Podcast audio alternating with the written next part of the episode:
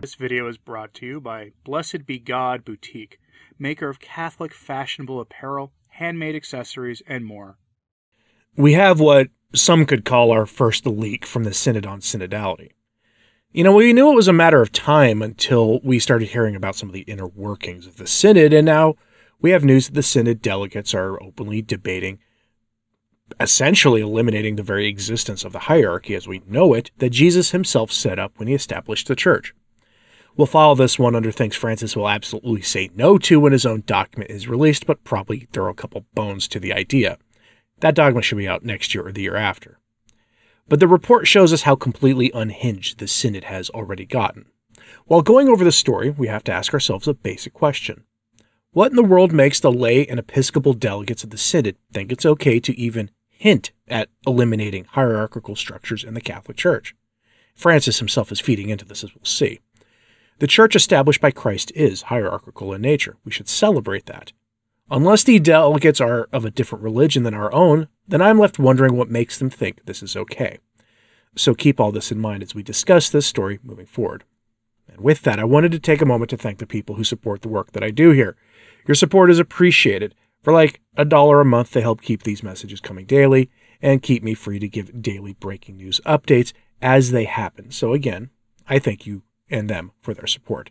If you want to join in supporting the mission of this channel, you can do so by hitting the join button or following a link to Subscribestar or Patreon in the description box below. Thanks, and let's get to this completely bizarre story out of the Synod on Synodality. Apparently, the Synod is taking serious arguments for eliminating or reducing the hierarchical nature of the Church, and they're doing so by doing it in practice at their synodal meeting. And here's what I mean. Remember when some of us warned that the early documents from the synodal process showed that some extreme voices were calling for democratizing the Catholic Church? Well, folks, here we are. Headline from the National Catholic Reporter Sisters at Vatican Synod see, quote, dismantling of the hierarchical. Okay, so I actually like the National Catholic Reporter. I don't agree with almost anything they say in their articles, but I do like the National Catholic Reporter because the people who write there are just very, very brazen with what they believe about Catholicism. I do hope that someday they decide to become Catholic, since it's obvious that they have a real interest in Catholicism over at the National Catholic Reporter. Join me later in offering a rosary intention for the conversion of the National Catholic Reporter staff to the Catholic faith, because they often make it very clear that they believe in something other than the Catholic faith, which is the case here. The author of this piece interviews a pantsuit nun who is bragging about how the Synod is debating democratization of the Catholic Church. Because apparently, that's what listening, dialogue, and accompaniment mean in the Synodal Church of the New Advent. From the article, quote, On the third day of the Synod of Bishops, Mercy Sister Angela Perez of Guam walked toward Paul VI Hall in Vatican City on October 6th as if it were a normal day of work. Since women haven't been allowed into such synods as full members before, she had no reference point.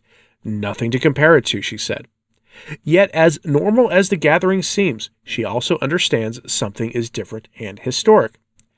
I am experiencing and witnessing the dismantling of the hierarchical, she told Global Sisters Report, describing the scene inside the Synod Hall, where cardinals, bishops, young and older lay Catholics, and women religious like herself are sitting together at round tables, without hierarchical distinctions. Pope Francis, like the other some 460 participants in the Synod, is also sitting at a round table, the head of the Catholic Church being treated more or less just like everyone else in the room. It reminds me of when we have our chapter, the Sisters of Mercy. That's how we gather and to gather there like that and the Pope in the circle at one of those tables with the other participants, it's just very positive to see that, she told GSR. Likewise, Sister Iris Altagracia Gonzalez of the Dominican Republic and a member of the Congregación de las Hijas de Jesus, Daughters of Jesus, said she quickly realized that for all the seemingly normal procedures, she noticed, too, something is different.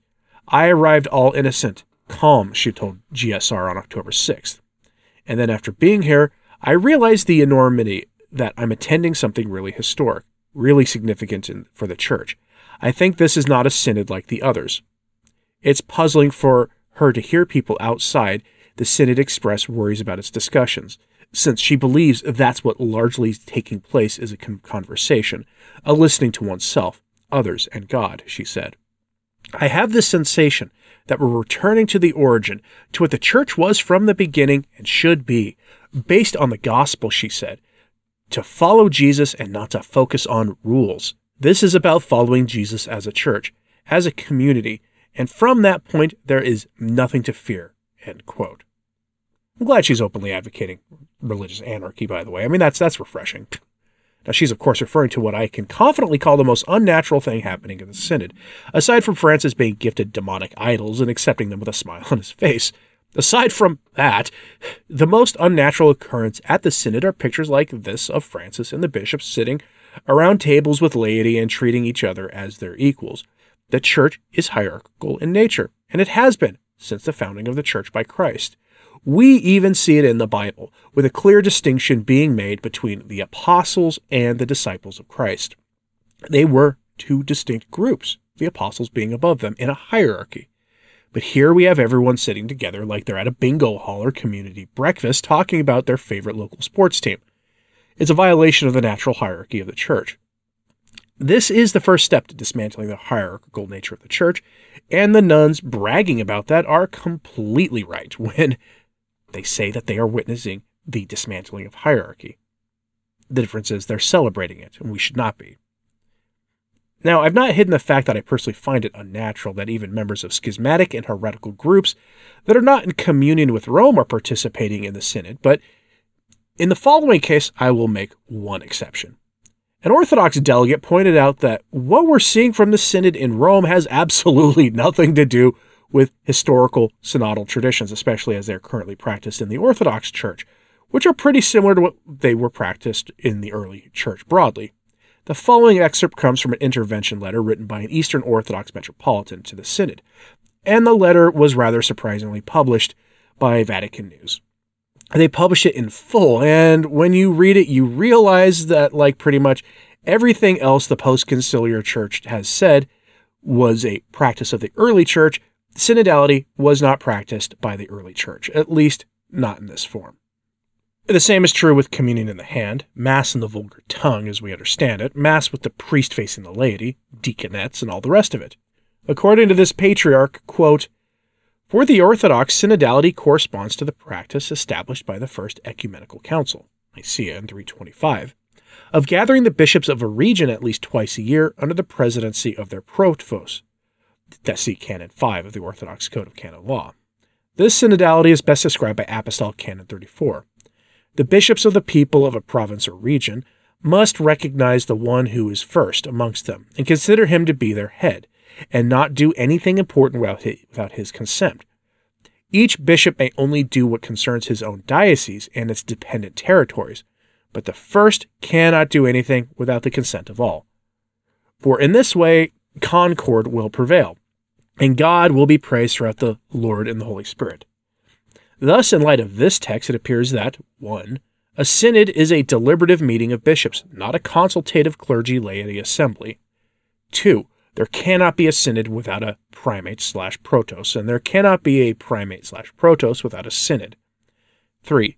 The primate is part of the synod. He does not have superior authority for the synod, nor is he excluded from it. 4. The concord which is expressed through the synodal consensus reflects the Trinitarian mystery of the divine life.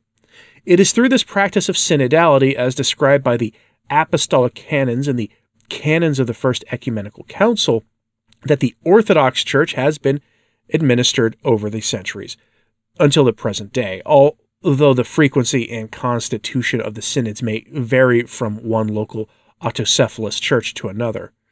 In light of this, we could say that the understanding of synodality is in the Orthodox Church differs greatly from the definition of synodality given by your present assembly of the Synod of Bishops. It's not the same thing as what he's saying.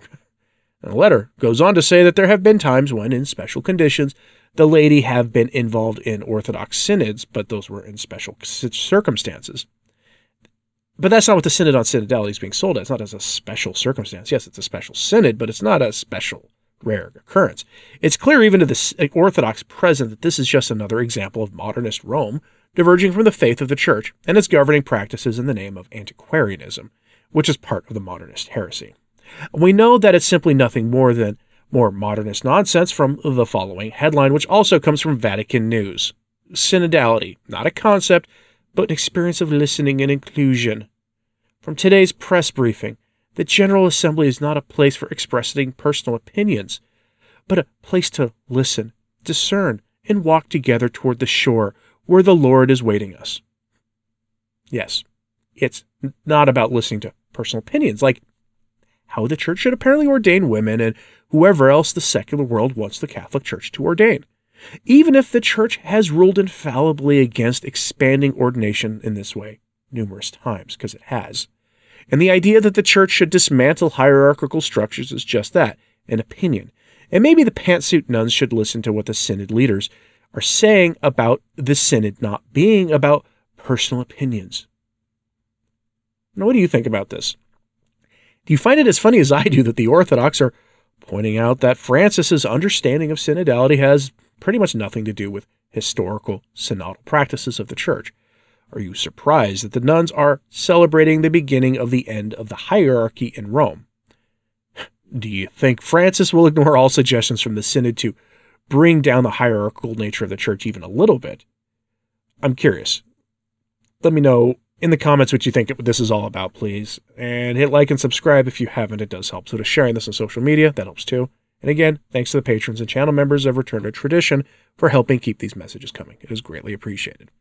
As always, pray for the church. I'm Anthony Stine. Ave Maria.